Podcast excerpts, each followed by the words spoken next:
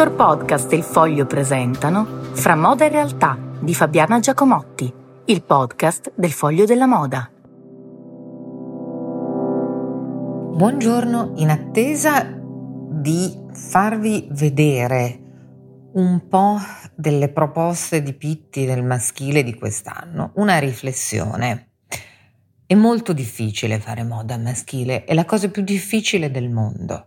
Perché? Perché per quanto possa ehm, evolversi verso quella che definiamo la fluidità, un abito comunque più rilassato, il maschio e l'uomo fa fatica a eh, liberarsi da codici che sono stati fissati dal crollo eh, dell'antico regime, dal 1789 in poi Entro il 1820-30 l'abito maschile si è codificato secondo formule che taglia un pochino la redingote, allunga o accorcia un pochino i pantaloni, dalla culotte courte settecentesca, i tacchi, le calze di seta, le marsine, le sottomarsine ricamate, le parrucche, che non è sostanzialmente cambiato.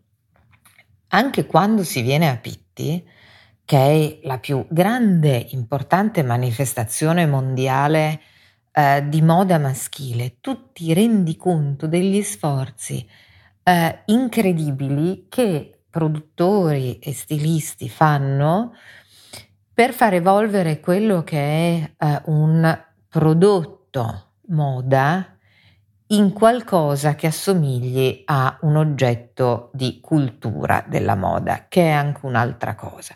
Come farlo evolvere? Basta un colletto più alto, più basso, un tessuto di un certo genere. Alla fine si riducono tutti a raccontare di nuovi tessuti tecnici, di maggiore leggerezza, di maggior peso. La, l'evoluzione maschile non si riesce a calcolare di stagione in stagione. Riguardando le prime edizioni di Pitti Uomo, 30 anni fa, ti rendi conto che la moda è molto cambiata, ma è un cambiamento che si riesce a percepire quasi da storici del costume, cioè su decenni.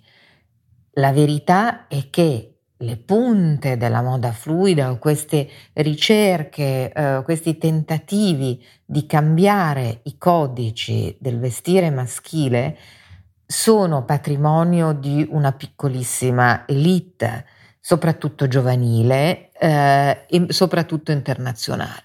Il resto del mondo continua a vestirsi secondo codici riconosciuti e che appunto si evolvono molto molto lentamente.